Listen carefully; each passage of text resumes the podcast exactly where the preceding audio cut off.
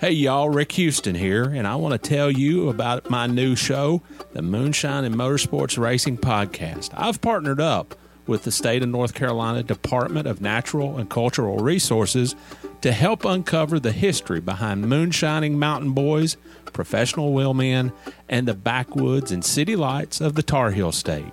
In the first episode, I sat down with Winston Kelly at the NASCAR Hall of Fame for a little behind-the-scenes gossip about Junior Johnson's engineering skills. He's got two things in his hand, pipe wrench and channel lock pliers, and they weren't new. They had been around the block a time or two. Wasn't the first deal they built, I bet. No. I think the pliers had been red before, but paint had worn off. And in the second episode, I talked to a professional hillbilly, a.k.a. Dr. Daniel Pierce of UNC Asheville, to find out the real history of moonshiners and their battles with the revenuers. He wrote about one of his experience of trying to chase down this bootlegger and this souped-up car, and he complained that the government gave him these piece of crap, cheapo cars, and that were really no match, but he thought he was doing pretty good, and then the guy just hits it and just takes off and practically disappeared. But then the guy makes a bootleg turn and comes back towards him. And as he said, it was a game of chicken, and I was the chicken. And so he ran off the road. And actually, he was the guy who caught Junior Johnson at his daddy's still when Junior got tangled up in a barbed wire fence. So check out the Moonshine and Motorsports Racing Podcast, available on YouTube, DailyDownForce.com, and all of your favorite podcasting platforms. And be sure to check out my regular show on NASCAR history, the Scene Vault Podcast.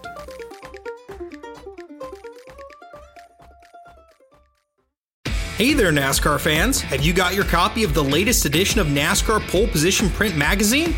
If not, there's no better time than now to subscribe at polepositionmag.com. NASCAR Pole Position is the only print magazine covering NASCAR. Officially licensed by NASCAR, NASCAR Pole Position Magazine is published throughout the NASCAR season, and each edition is an instant collector's item, packed with great feature stories and photography. The magazine is even mailed to you in a poly bag for those who love to collect NASCAR memorabilia. At polepositionmag.com, you can even find past issues available to purchase.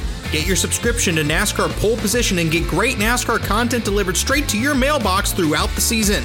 Learn more at polepositionmag.com. That's polepositionmag.com.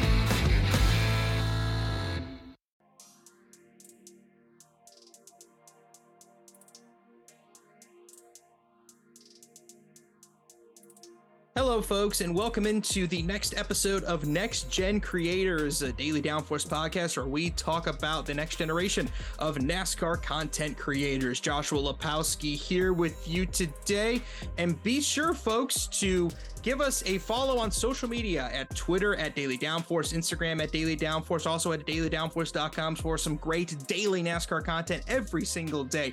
We have brand new NASCAR content for you on DailyDownforce.com. Be sure to head over there, give us a follow, and also send us a message on Twitter as well. Direct messaging on Twitter is open. We can respond to you quickly and maybe give us some interesting story ideas. That would be a ton of fun. Meanwhile, today's episode of Next Gen Creators, we are going to be bringing on Jaret Lundberg, the Iceberg. And Jaret today talks about his story in NASCAR content creation, how he got into the sport, becoming a Dale Earnhardt Jr. fan, and talking about just some of the relationships that he has created, how the NASCAR Weekly Podcast became a thing, and also a little bit about maybe kind of what he tries to do in terms of maybe presenting some contrarian opinions to probably help out and make the podcast and help make the sport better with some of those opinions that may be a little bit controversial. And at the end, he does discuss how important it is to him to really be true to himself in terms of what he says, and to make sure that he is there to provide good content for you, and to also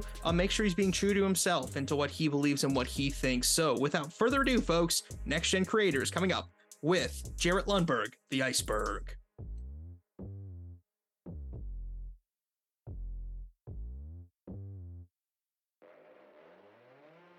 And today, folks, we welcome in Jaret Lundberg, the Iceberg, into Next Gen Creators here today. Jaret wearing a Vikings hat, unfortunately an 0-3 football team as of the recording of this. Maybe things will be different when this podcast actually comes out. I was just mentioning to you, Jaret, both of our football teams not really in a good state as we're recording this, both sitting at 0-3, me being a Bears fan, you being a Vikings fan. So we can both, that's our common ground we're going to have as we enter into this podcast today. At least we're not the Broncos. Like, at least we can give up 70. That's something I can never say that I've ever seen my team do.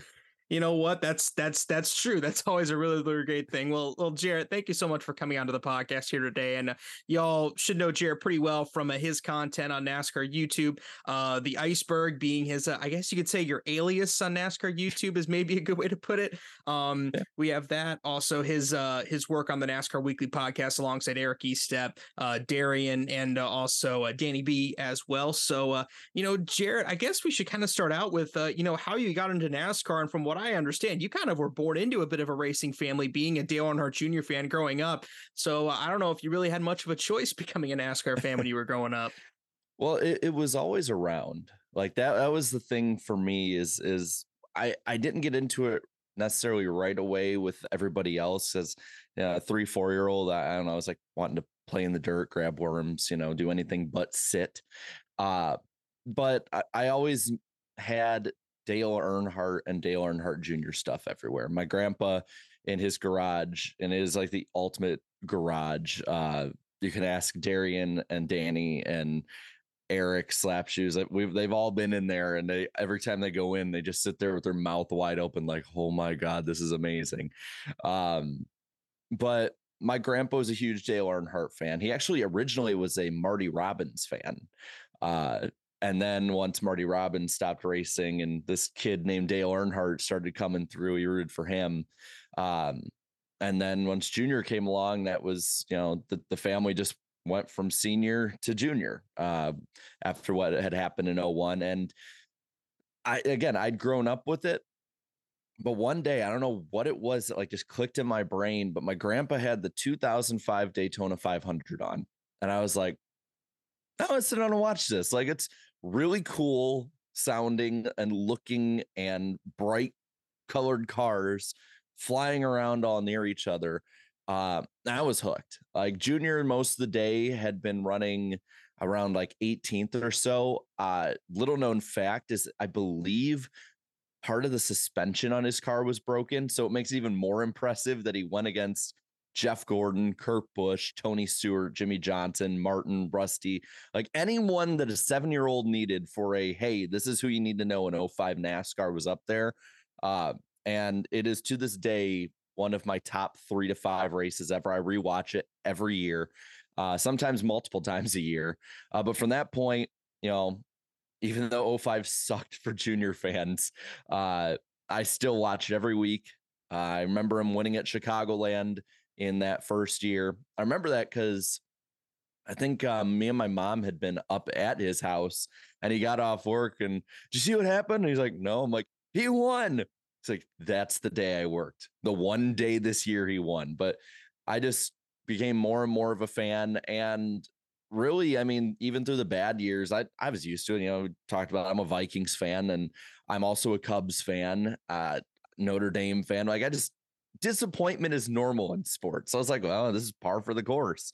But I kept up with it into the 2010s. And I remember thinking about it in 2016 when he was still running well at the start of the year, but just bad luck was happening. It was clear at different points, a little bit of age was showing. And it kind of occurred to me, I'm like, am I a NASCAR fan or am I just a Dale Jr. fan? And 2017 really tested that. After 2016 when he's out, comes back 2017. I can say this. I knew in 2017 that it was pretty much over when he didn't make an easy block in the duels. And I'm like, that's not Dale Jr. That's just, he would make that block. But going into 2018 after he retired, that's sort of when the channel came along. But It's been a fun journey just because of everything family wise around it. I mean, most families have Super Bowl parties. My family had Daytona 500 parties instead. Yeah, I can understand that. Of course, when you're also coming into that like age where, you know, your favorite driver is retiring. I mean, I can attest. I mean, I was a Jeff Gordon fan growing up. So, you know, when Jeff Gordon retired at the end of the 2015 season, you know, I mean, I don't know if I ever really had like a moment where I was wondering if I would never be a NASCAR fan, but that was kind of tough to spend that first year and not having the guy you're used to rooting for out there on the track, especially when it has the connection that you do in your family, especially without having any Earnhardt in NASCAR. I think aside from Jeffrey Earnhardt, there was no Earnhardt really in NASCAR that was competing for wins at that time either. So that had to be an interesting time frame for you. Yeah, it definitely was. I mean, I tried with different drivers. Like at first I tried rooting for Bubba Wallace, and then I think it was Ryan Blaney. My brother became a Blaney fan. He had become an Edwards fan. And I remember because at the end of the 2016 season, he's like, well, though, always be next year. And then I had to call him that day, like while he was at school, and tell him about the Edwards thing. But he became a Blaney fan. He still likes Blaney. He doesn't watch really as much, but so I tried being a Blaney fan, didn't really work. And at that point, I just started rooting for the stories and the cool stuff going on. And that's like the biggest piece of advice that I've had to give a lot of fans who I've talked to, especially at the track. Because you've had guys like Jimmy retire and Harvick and just all these other drivers retire. And they're like, I don't know what to do. Like, you're a junior fan. How'd you do it? And I'm like, the first year's the hardest. Like that first year, you will feel like, especially like I was lucky that I had junior at least on TV on NBC every week. But a lot of fans don't have that. And getting through that really first half of that first season, that pit of just like, I don't know who to root for. Like, this is not nearly, it's not going to be as compelling. I just tell people that, like, just expect every even good race to be boring for you. And 2018 was not the greatest year to start out with how bad that year was. But I just started rooting for the crazy things that happened, and it helped having the channel and having the podcast. And, you know, I needed good things to happen and crazy things to happen to talk about. But that's really what helped for me. And now, you know, I got my fiance, she's a Denny Hamlin fan. So she knows like all the ups and downs of it and everything. And my brother with Blaney, like I said, so there's some that I'm like, oh, cool, they won. Like, this person will be happy. Like, I like that. You know, Danny with Alex Bowman, like Danny, I think is the only one of us on the show who got a driver, latched on and stuck to that driver. The rest of us just couldn't do it. Like Eric kind of has Eric Jones, Darian kind of bounces around a little bit, like Bubba sometimes, and sometimes like other guys like Blaney, whoever. I'm kind of like that. Like, I'm kind of jealous of Danny because he keeps getting to have that cool experience. Mm-hmm. Yeah, I can relate to that. That makes sense. I mean, like I said, I mean, I kind of to an extent struggled. Like, you know, like I had drivers that I did follow and I did enjoy when they won and stuff like that. But it wasn't quite the same as when, you know, when I was a kid and saw Jeff Gordon win a race or anything like that. Like you could say, I mean, of course, I do have at least the 24 cars still on track and Jeff Gordon's still there. And I will say I did go to Liberty University, so having William Byron to root for there for a few years was nice to have. But you know, obviously, yeah, I can understand that. So as you mentioned, you know, YouTube was kind of the thing that helped you to an extent, kind of get you through that little pit in that like that 2018, 2019 period. So how did that come about? And as you mentioned, 2018 particularly, I remember the first half of 2018 particularly was not the most exciting NASCAR season of all time. Yeah, it was just the parity in the sport was in a bad place at that point. So just how did this channel come about? And were there any struggles trying to go through what was, quite frankly, not a very exciting NASCAR season? Well, so starting out with the channel part, it kind of goes back to high school with a nickname, or actually maybe middle school. I was playing football and I felt awful. I was sick. I was whatever, you know, name it, symptom wise, I had it. I later, you know, found out I think it was the flu, but I had told my coach because I was so out of it. I was like, I think I have a cold. And like, he's looking at me like, are you kidding me, kid? Like, you're going to leave a football game because you have the sniffles. Again, later found out I had the flu, and I think I was out of school for like a week because of it. So he's like, sorry, Lundberg. No, you know what? Sorry, Iceberg, getting a cold. And that nickname just stuck through high school. Around 2015, I believe, going into my senior year, I made the channel as a throwaway channel. Like, I was like, if I just like record concert stuff. So like originally when people clicked on my channel, it was like 2 NASCAR videos at first, and then a bunch of like Rush concerts and Iron Maiden and like just everything not having to do with, I think, Avenged Sevenfold. At one point I had posted on there. I was that person who's just like, I'll film this and we'll see what sticks. And I just let it sit there for a while. You know, I think I made like one video about how I thought NASCAR fans were getting screwed with commercials, and other things like that. You know, things that we still complain about today.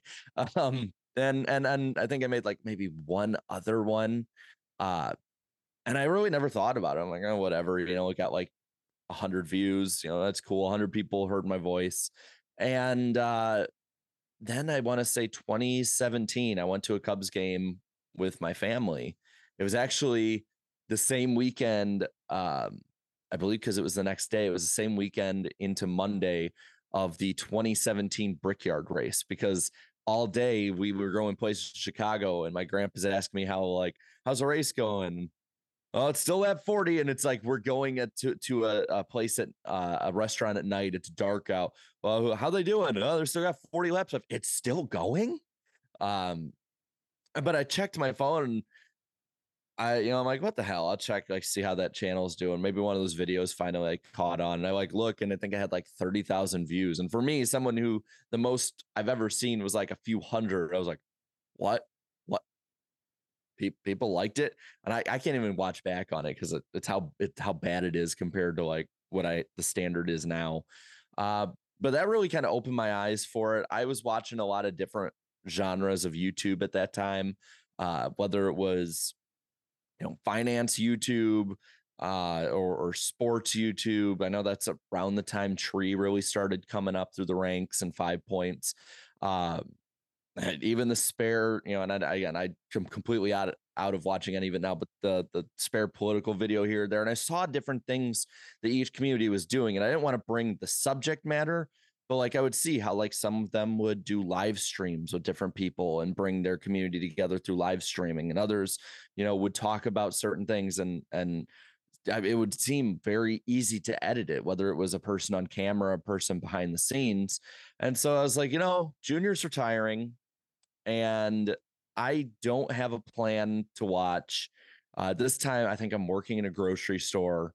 I'm in community college. I like have nothing really big I'm looking forward to. I'm like, let's just start this pet project. Like, let's see where it goes. I ordered, I think, a Blue Yeti mic and like a $20 camera. That it was not good. It was not a good setup. Actually, me and my fiance last night before bed watched back on one of the season 1 episodes around this time. Man, it was way different, to say the least. It was the difference, and the amount that all four of us have come is amazing. But I sent an email to Danny, and him and I decided we're going to do a post-race live stream to the 2018 Daytona duels. And we did it. We went on there. We're all excited. Like, Danny's channel starting to take off. I'm about to do my thing. Danny promoted it pretty well on his end.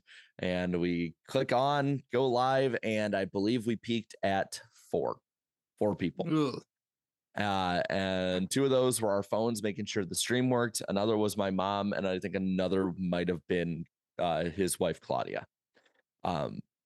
There was like, I mean, you do, like, usually when you see the live stream marks, it's like zigging and zagging up and down a little bit for viewership. When you see the chart, it was like up, over, down, over. Like it was in hindsight, if I had the mindset I had now, it would be way tougher, I would have to say. But we're like, what? Let's just like stick to it for a bit. A couple weeks later, Danny brought on Eric, and we were on Eric's channel one week, and then we started to really get the ball rolling I had sent an email, or actually at the time it was DMs. YouTube used to have DMs, and I had sent Darian a DM, I think at the end of February, start of March, and he didn't get back to me because I think it was like on spring break and then like going around the country for some stuff or something, or traveling. He didn't get back to me till like the middle of April. And at that point he's like, hey, is this still open? We're like, yeah, come on, man. Come on. And he ended up becoming a host, and we just sort of went from there. Wow. That's pretty incredible how everything just kind of like came together kind of at this point, and everything and it's evolved a lot over time. You know, you're talking podcast specifically, but that's evolved a lot over time. And you know, YouTube has evolved over time for you as well. As I was looking back, the first video I look at with you that really seemed like it blew up, at least from my perspective, which is a video that I've watched and I actually enjoyed, was your Wicked Witch of the South video about Teresa Earnhardt. And I can see you laughing about that. So I know you, a Junior fan, have some very strong opinions, understandably, about Teresa Earnhardt and how she ran DEI basically into the ground, for lack of a better term, over the last few years of that. So, you know, walk me through the process of that video, because that's a video that I think probably introduced a lot of people to your channel and to your content.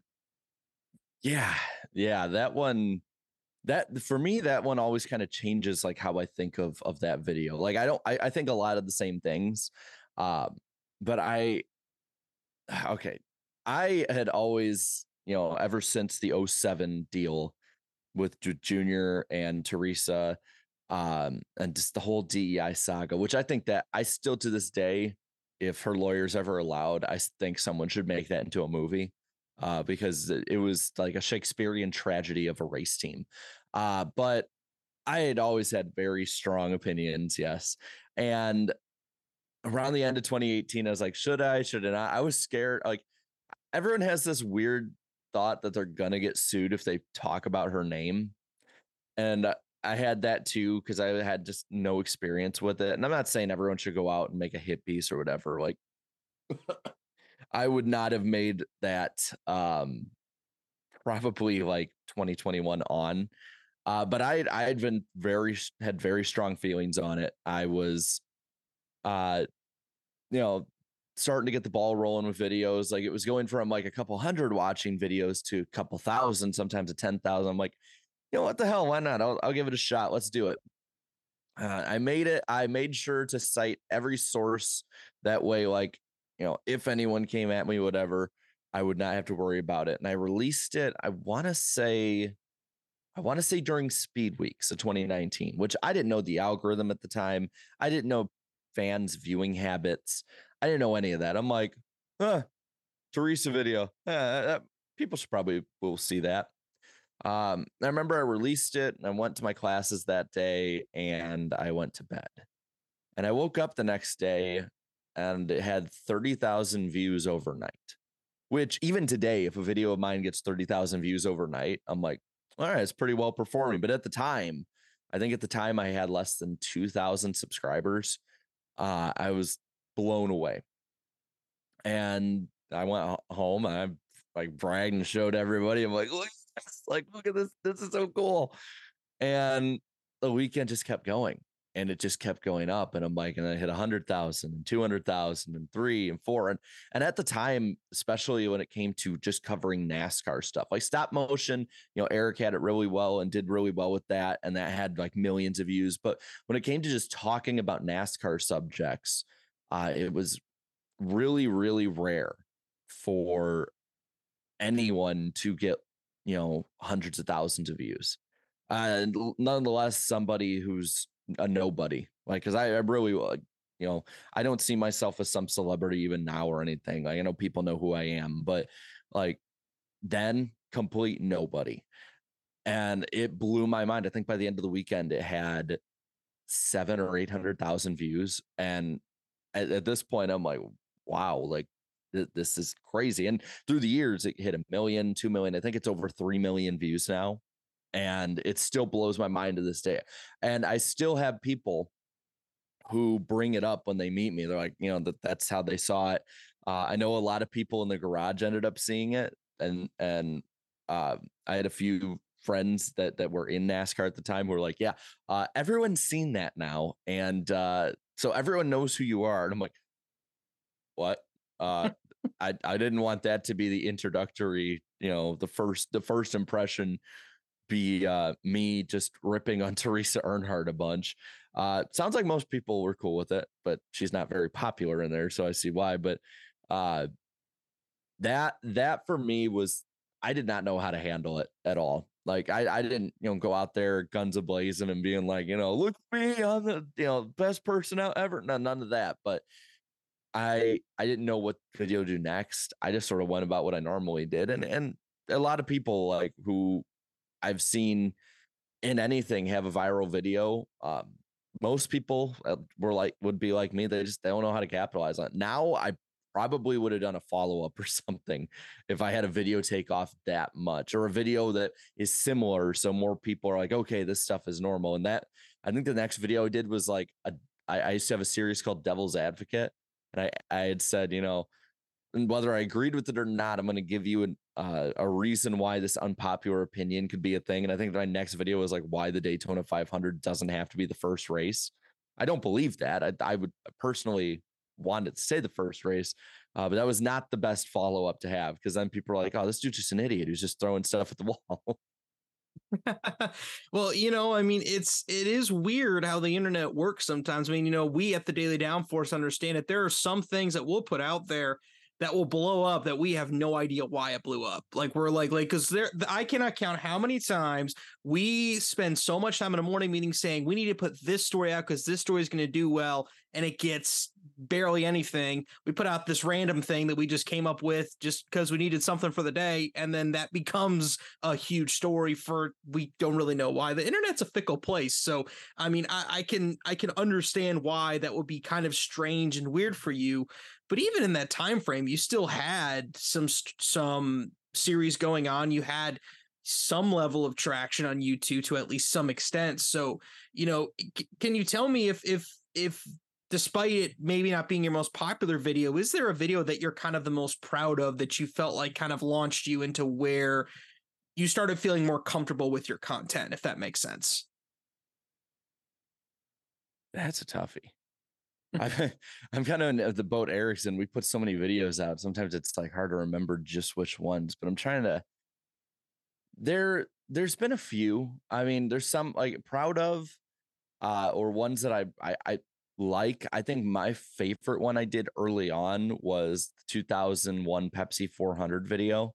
I think I had like Lord Huron's The Night We Met, a piano cover in the background. And it just, to me, it was, the subject matter was really fun with it. As for just things to publish that I personally, at least on my end, I wouldn't say I necessarily prefer, but I love doing the live stream side of it. And when we can nail a stream, whether it's the podcast or a post-race stream or anything like that, when we nail it, it is probably my absolute favorite thing. So then maybe not even on my channel per se, but just the setup, the execution, and the reaction to getting Steve Phelps on. I believe that might've been on mine. We had Steve Phelps and Mark Martin within 3 weeks of each other. And that whole period behind the scenes too was nuts. Cause like that 2020, 2021 period, the pandemic, going out of it, it was so difficult to keep everything in order because so many schedules were changing and drivers could just pop on Zoom and change schedules willy-nilly and just send the notification to everyone. And getting those two things set up, and again, the reaction, the craziest part was having articles and tweets written about the show, especially when they have Phelps on, because we asked him different questions about whether it was the Next Gen or at the time the Bubba Wallace deal at Talladega, or talking about just anything in general with NASCAR, and seeing like our names in publications that we grew up watching, reading, listening to, whatever you may be. That was probably the proudest I think that I've ever been, and I think the other hosts, that's one of the proudest they have to have been ever. Was it was almost like a we made it kind of deal. Like people actually watched this show, sat through us probably bumbling. It was funny because all the guys had dressed up really well, And then there's me in my grandpa's 110 degree garage wearing a Jocko Flacco t-shirt. I interviewed the president of NASCAR in a Jocko Flacco t-shirt. And the funny part is he's like, is that Jocko Flacco t-shirt? I'm like, yeah, it is. I didn't know anyone made those. I'm like, well, I made one. Like, so I'm like, okay, he knows who Jocko Flacco is. We're good. But that probably for me was like the proudest moment, just because of the work that was behind it. I mean, it took that interview alone took months to set up. It started actually the year. So that was 2020. It started the year before August of 2019. It was when we all met at Bristol for the first time. Me and Darian, and then Danny had come by and saw too and joined in. The three of us started talking to him, exchanged, information, and the fact that he, because there's so many times like we were close to a date, but he's the president of NASCAR. Like, he has something going on and he'd be like, I'm sorry, I can't do it. I'm like, you're president of NASCAR, man. It's fine. Do not worry about it. But the fact that he rescheduled a few times, was able to come on. It says to us, it spoke so highly of him, of Steve Phelps, that, he didn't have to. Like, the show at the time was nowhere near even where it's at now when it came to people being around or production value, anything like that. But he answered a question. He stayed on longer than originally was, the plan. I think he was supposed to stay on only like 5 to 10 minutes, and it ended up being almost a 20-minute interview. I cannot say enough how proud I am of that, and how proud I am of the other guys too, of how we gelled perfectly. We set it together right. We had the order set up. Everything went right that could go right. And then to turn right around and do the Mark Martin interview around that same time too, just made it all the sweeter, because that Mark Martin interview is probably the most fun I've ever had doing something on YouTube, just because Mark Martin can talk about anything, and he can make everything he talked about interesting. And there's that little connection too that I had to Mark Martin. One of my uncles, his family worked for Mark Martin's dad's trucking company, and Mark Martin had really cut his teeth at the Rockford Speedway, where I had only lived maybe, I'd say, less than a mile away my whole life. So like it was always that connection of loving Mark Martin. Plus it's Mark Martin. How can you not love Mark Martin? But those two back to back, that's probably the most fun period, maybe stressful, but in a good way, but fun period I've ever had on YouTube. Well, I can understand that. And again, you kind of mentioned this earlier, but how you kind of are filling this interesting YouTube gap, because like I remember like around the 2010s, most of like the NASCAR YouTubers was really just gaming, like people talking about, how bad the Utechnics games were, how bad the NASCAR Heat games were, that stuff like that. And we laugh, but that's true. Like that's where a lot of NASCAR YouTube was, or it was the stop motions like Eric, or even the Affleck Cup series, that sort of stuff. The newsy side of NASCAR YouTube didn't really come in until people like you guys started doing some things and bringing in someone like a Steve Phelps or like a Mark Martin goes a long way to selling you as a legitimate source for NASCAR news. And you've gotten to the point now where some of you are now being able to be credentialed at NASCAR races. And, Darian was able to be credentialed at the Indy 500 back in May. A dream of mine, by the way, funny story, but still, it's really cool to see how kind of that is how you've become kind of, or you filled this kind of void in NASCAR YouTube that was missing for quite a long time. Yeah. That was the one of the coolest parts of 2018 was, the way that we had kind of set up the podcast was to kind of make it a central hub for people, because there were so many people that wanted to talk about stuff but didn't know how to, or they knew there were people out there. I know Eric has talked about how coming on the show and hosting it, how he's kind of like us. We all never really had anyone our age to talk about NASCAR with. Yeah. And so it filled a void for all of us too.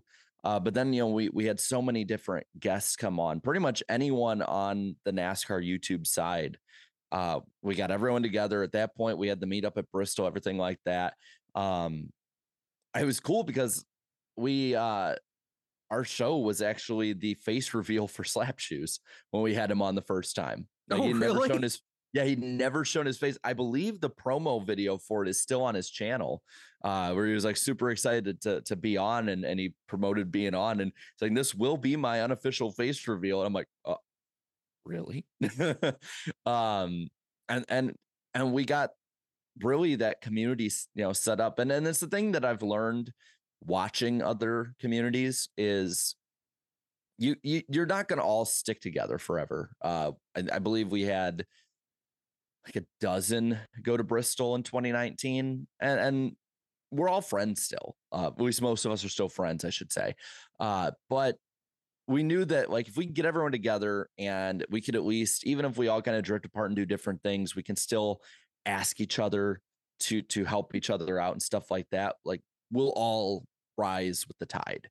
And it was amazing too. And I will always tell this part of the story is, one of the moments I knew that we had like something really special with everyone together was at Bristol in 2019 when we all were there. Slap had flown in. He's like, you know, I'm gonna be flying in. It's been a long week. What, you know, it's gonna be difficult. And I'm thinking, you know, oh, he's probably just flying in from South Carolina. He's probably had a difficult week at work. He's flying in Saturday. So my idea is like, oh, he's just been working all week.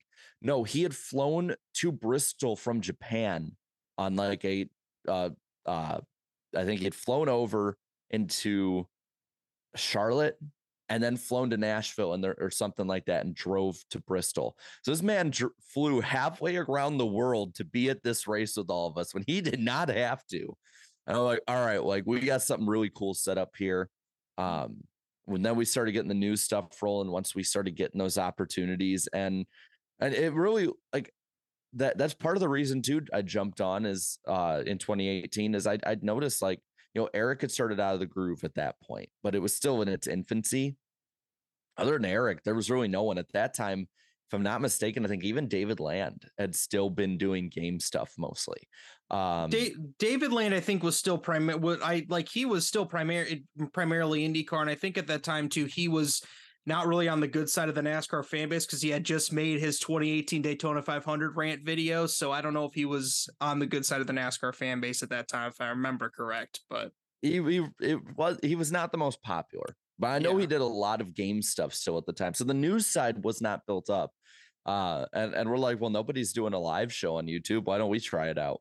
And that was the cool part of it, too, is we were able to bring on people who were unpopular. Like at one point, Darian called out David and we had obviously Darian as a host, but we had David come on and they had a debate. But we all became friends through it. And, you know, David, I think David still has his strong takes on NASCAR, and I might agree or disagree. I respect his takes though, because I know where he's coming from and I know he knows what he's talking about too. But he's definitely, I think, better viewed in the community now than he was then. If you ask people in 2018, I would say David was probably the most hated YouTube personality. But a lot of it too, and he wasn't wrong about a lot of the stuff he said back then. I think that's the part that people didn't like, is he said a lot of inconvenient truths that people did not want to hear at the time. Yep. I think he was wrong on some stuff too, but. I don't think you're wrong with what you're saying. If it helps out, I think you're pretty accurate in everything you're saying about it, but we, that was another really awesome experience with this is using what we created to bring people on with differing opinions. And now I think, you know, every year we do something with David, whether it's a show or something in person. So that, I think that's the part that we like the most, or at least working together with different people was one of the things we like the most, is you're able to bring people on or your own opinions on that are not popular. I mean, there's plenty of opinions I have that are not popular with both our base and my base, as well as just NASCAR fans in general. I mean, my base overall likes the playoffs and stage racing and all the changes and the 2017 changes and the 2014 changes. I'm very old school. Like I go around with a Winston Cup hat. I like full season points formats. Me and IDK Player recently did an iRacing league, the NR Cup Series, and drivers asked for playoffs, and that was our big no. Like, we are not doing playoffs. That's just the opinion I have. And I know that it's getting more and more unpopular to dislike the playoffs because more and more fans are coming in, and this is all they've ever known. They see a full season format and immediately think, oh, Matt Kenseth 03. They don't think of 2002 or 1992 or any of these amazing championship battles that that old format had. And I don't blame them. Like, that's really how it's been built. And, you know, you can't deny the playoffs have made crazy things happen and major moments. I mean, the Hail Melon, I think the first thing I said at the Hail Melon afterwards when I did my post-race stream was, this will be the reason that the playoffs stay for the next 20 years because they finally got their moment. It took 20 years to get this crazy moment that everyone in the world is talking about. They finally got their moment and they are never getting rid of it. So I love that part of it. I love having the unpopular opinion and justifying it sometimes. Like, sometimes I'm able to justify it well, sometimes I'm not, but I love having that opportunity. Well, having that debate's a really good thing. You know, that's what you need. You know, I mean, you need that kind of like contrarian opinion to kind of give people some insight into, like, because sometimes if you don't hear it, then you don't realize what else is out there because you're all just stuck on like what you have. And then you can hear somebody like maybe what you say, or even some of the stuff people like David Land saying it. And it forces you to think and make you really realize of like, is what we're doing really the best thing for it? Is this the best thing for everything? And that makes sense. So I fully agree with that. Side note on the Hail Melon, and I was there at Martinsville last year to see it. So nice. That was incredible. One of the best moments of all time. I find it interesting that speaking of the playoffs, I find it interesting that you like the season long format, considering the fact that you became a NASCAR fan in 2005. So you grew up with the old chase format, which is what I grew up with. And probably I would say is probably the format I would prefer the most personally. But, you know, I find it interesting that you like that season long format. Can you expand upon why that's the format that you prefer? I'm curious to hear that. I like stuff being straightforward.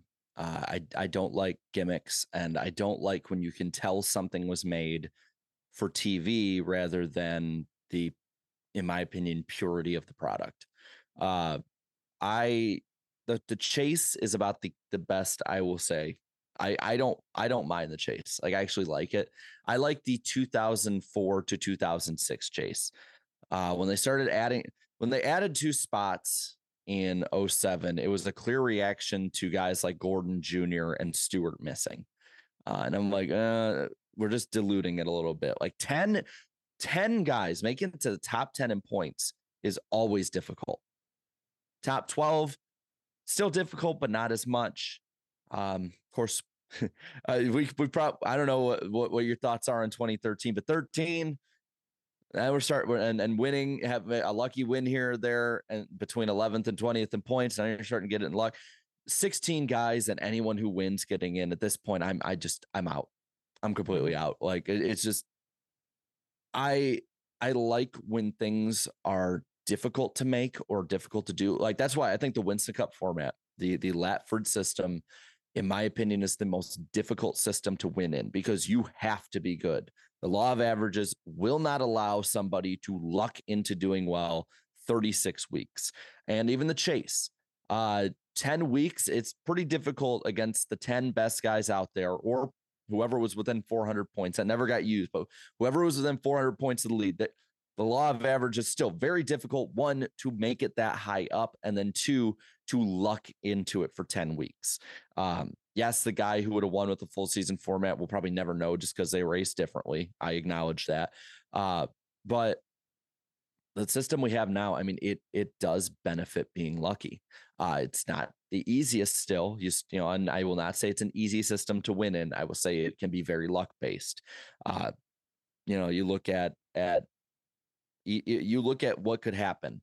You could run 15th all year, make it as the last playoff guy, or make it by winning. And more power to you. Winning is not easy, and it's very hard still to luck into a win. But you can be somebody like Bubba Wallace this year, who's been a 15th place guy, ran well the first round, has pretty good tracks this round, or runs, ran well at Texas, has a good track coming up, and a track at the Roval he's not too bad at. And then the next three races, I mean, we've seen Dale Jr.'s last win was a rain win at Phoenix. I've seen rain wins before in person where the guy who should have won did. And I saw Justin Haley win at Daytona. Like, we saw Justin Haley win at Daytona in 2019.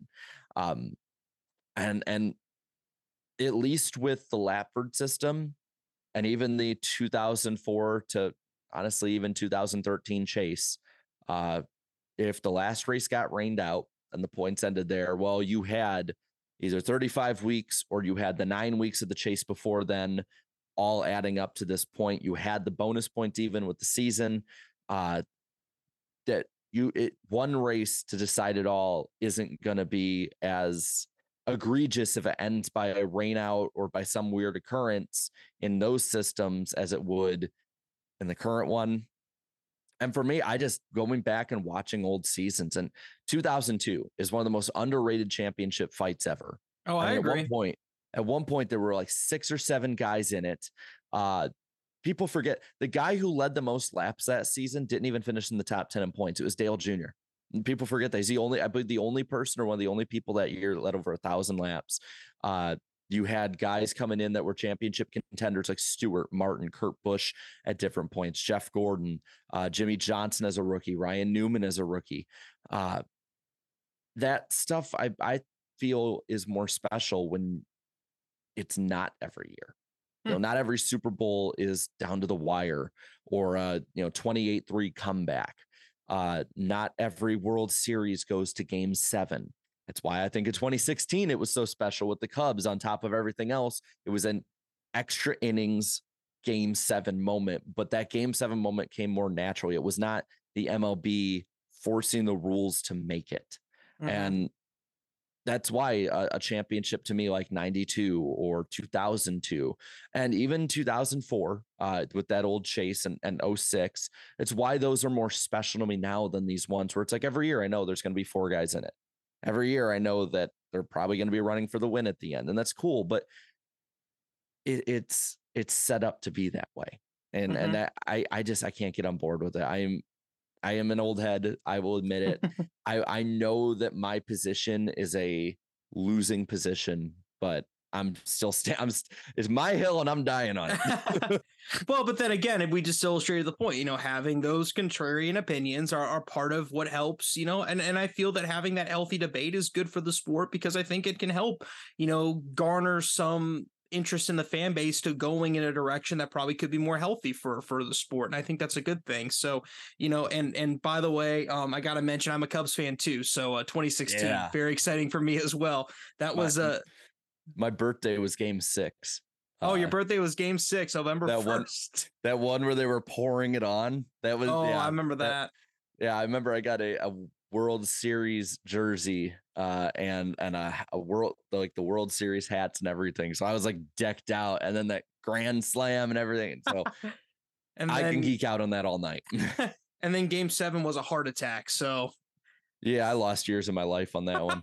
I did too. And so trust me, I can understand it. Thankfully I woke up the next day, my mom went out that night and bought a World Series hat and a World Series shirt for me to wear to school the next day. I went to school late the next day because I had to stay up till like 2 a.m. watching that game. But so I know you can relate. That's understandable. Yep.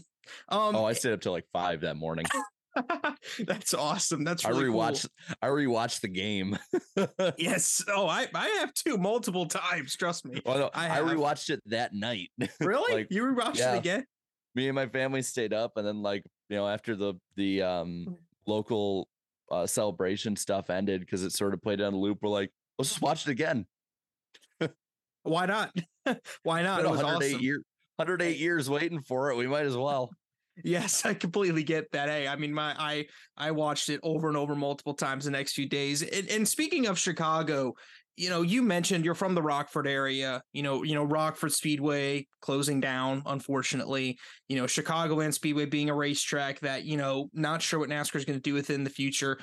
I just Tell me just kind of your whole spiel on everything regarding that and regarding motorsports in that area, because, you know, I'm from, you know, a couple hours or so away from where you grew up. So, you know, I can relate to it to an extent as well. But, you know, tell me kind of your thoughts on all of that and kind of like what you're hoping to see in that area, because I know that that's something you're very passionate about personally. Yeah. So, you know, I've since moved down to the Nashville area. So like the fairgrounds is now my home track, per se, but I it's that connection with Rockford Speedway. My grandpa took me there when I started getting into racing. He took me there to see late model races and just, it's always been there. I mean, it's been a staple of the area since the '40s. I was lucky enough to go there, and the dairies let me basically wander around and just look at the track. I mean, it's so ground down. It's beautiful. I love that old surface, the old school vibe of it. It grinds my gears, though, to say the least. I know that obviously, as you know, I don't judge the family for selling or for getting out, you know, especially after their mother who had owned the track for so long past. Like I get that. But what grinds me up a little bit about it is that nothing's going to be done with the area. It's going to be an empty lot. Like originally it was supposed to be a Walmart, and then they dropped out. And I think like another store had said they'd do something and they dropped out.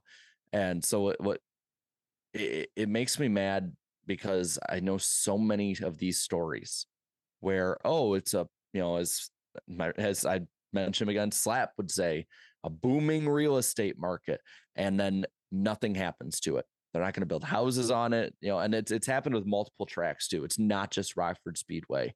And as much as there has been this revival with short track racing, there also has been, it's been with the bigger short tracks, or at least short tracks that are more well known or in good areas. Whereas a lot of short tracks are still closing down. Like it's even hard to say for fan, you know, to tell fans to support it with their wallets, because fans at Rockford Speedway did. I mean, a track holds, think 8,000, and you routinely 5,000 to 7,000 would show up for every race. So that part's going to be tough. I'm not even, you know, my parents, like I said, my parents now, they still live in that, you know, neighborhood nearby. There were people who would complain about noise, and then basically all the rest of us who would live there forever would be like, shut up. You know, you move next to a racetrack, this is what you get. But, you know, going to my parents, I'm going to take the long way, because I don't think I can drive past that area.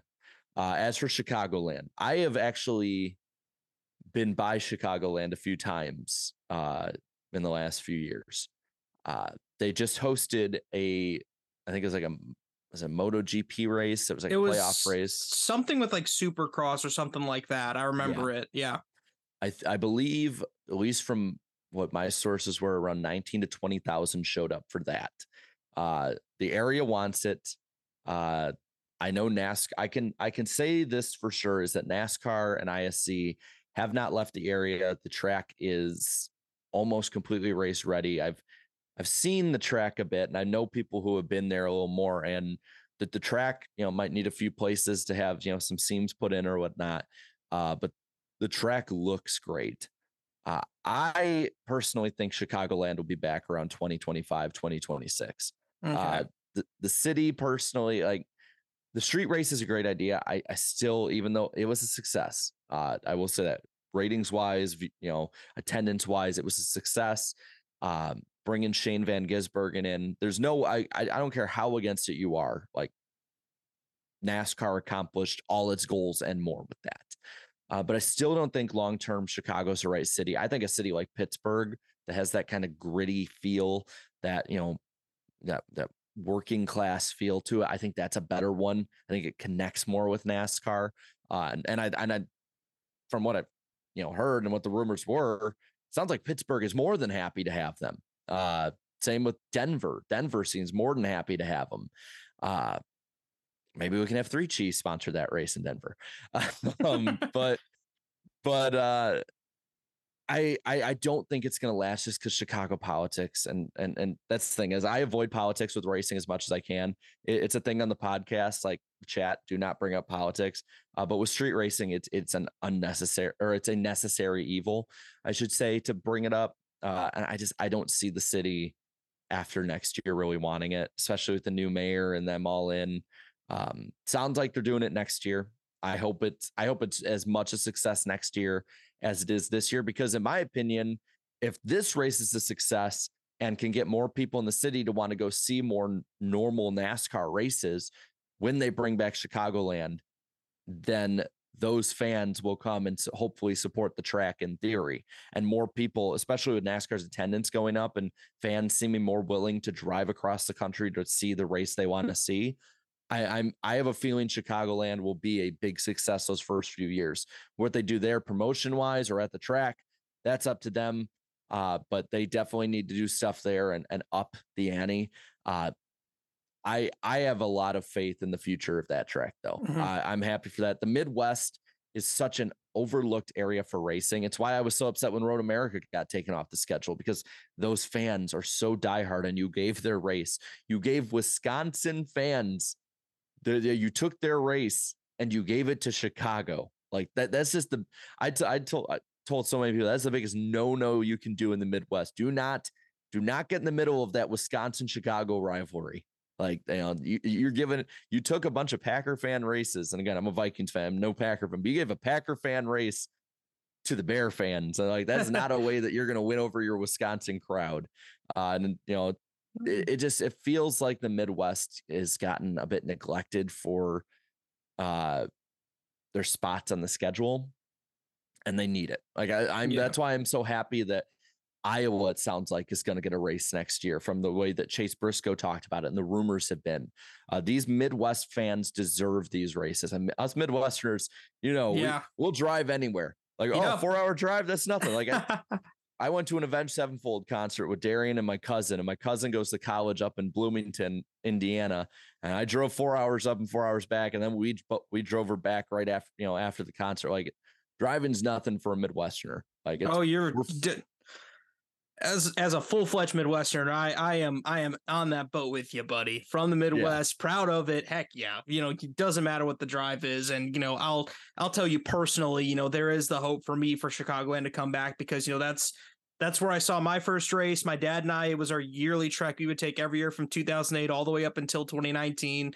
And, it holds it's very sentimental to me personally. So I would love to see it back once again, because it's like, there's something about the place where you see your first race, and I'm hoping to see it back as well. So, Jaret, to finish off our conversation here, just kind of tell me, what's your kind of broad scopes idea for the future here as a part of your YouTube channel?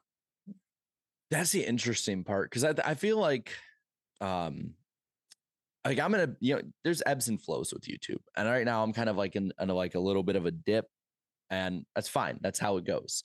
I'm wanting to make new stuff. And then I got a lot of stuff life-wise coming up that has changed how I view just life in general, my perspective on everything, and my perspective, especially on the YouTube side of it.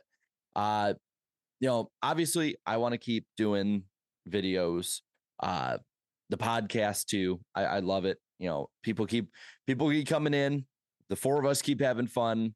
There's no way that's going to stop. As for like new stuff, I've dabbled my toes a bit on the broadcasting side, granted iRacing to start with, but still I do not discredit anything when it comes to that. I've been doing stuff with IDK Player. I'm probably going to be doing more iRacing commentary, maybe do some stuff at the track as like a pit reporter for different stuff. Nashville's right down the road. I might as well give it a shot. Stuff like that, more at the track stuff. I want to kind of expand on it. I like upping the ante. I've become a showman. Like you can ask my family when it comes to 4th of July, like I have to have the biggest fireworks show in the neighborhood. Like that's just how it's going to be. I am going to get the 10-minute finale one. I don't care if it costs $1,000. We're going to make this work and it's going to be awesome and everyone's going to remember it. And that's kind of the mentality I'm going with YouTube on it. You know, I would love to do live stuff at the track. My dream is to do a live podcast from the track, is to do one of the post race shows I do from the track, and not just like on my phone, but like have an actual setup, have a stage, have fans in the background, like a NASCAR race day thing. That for me is, I just want to keep upping the ante and making stuff fun and having people. I want to have people continue to look at all of us and for a while and go, wow, I can't believe they did that, to, oh yeah, that's cool. Like anytime they're at the track, it always makes it better kind of thing. That's what I want. It's a kind of a wide scope with it, but it's just trying those new things and doing things that, like, you know, I've helped do and others have done. Just keep pushing the boundaries in different ways and in fun ways. But I think the big one is, like, always kind of stay independent in some kind of way.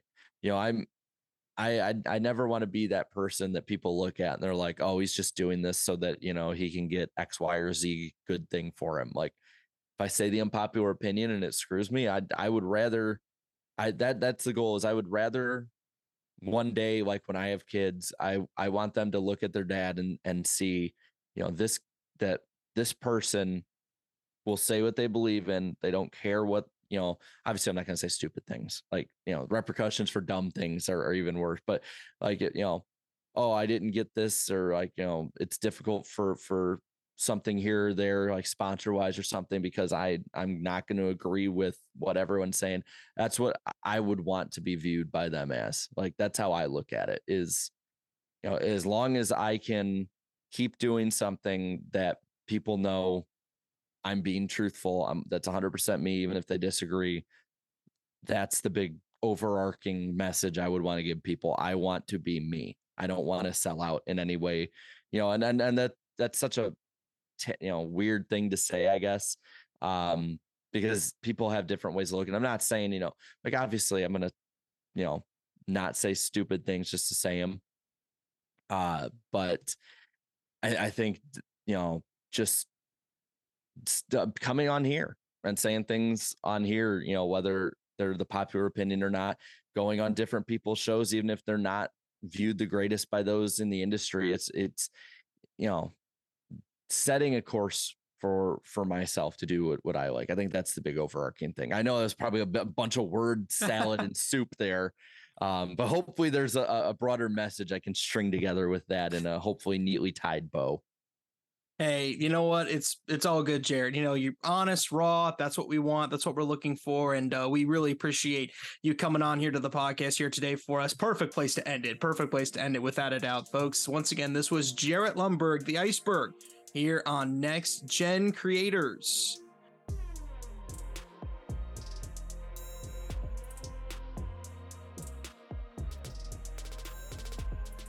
Wow, what an episode with Jaret Lundberg, the Iceberg, here on Next Gen Creators. Once again, be sure to give us a follow on social media at Daily Downforce, Twitter and Instagram. Also, DailyDownForce.com for some great daily NASCAR content. All the Next Gen Creators episodes are on DailyDownForce.com as well. Be sure to check that out if you want to see some of the earlier episodes we have with guys like Eric Estep, Darian, Gilliam, Brock Beard, amongst others. Be sure to head over there if you want to get some more good content. But again, a really great episode today with Jaret, and a great way to end it, him talking about, you know, how important it is for him to really essentially be true to himself, and how important that is, and kind of his aspirations for what he wants in his YouTube life. And it was really cool to hear him discuss just how the NASCAR Weekly Podcast became a thing and how it has grown over the years. It's really been awesome to hear Jaret talk about all of that, and we're all very excited to see where Jaret goes from here. Be sure once again to check out DailyDownForce.com for some more great content, and we should have the next Gen Creators episode for you coming up here in the next couple of weeks. And be sure to send us a message on Twitter, please, at DailyDownForce. Tell us who you want to be on the next episode of Next Gen Creators. Who are some of the people you want to see? Some of your favorite NASCAR content creators. We're talking YouTubers, podcast hosts, even people, graphic designers, people that write, all that sort of stuff. Be sure to send it all that way. Once again, I'm Joshua Lepowski saying so long for now. We'll see you on the next episode of Next Gen Creators.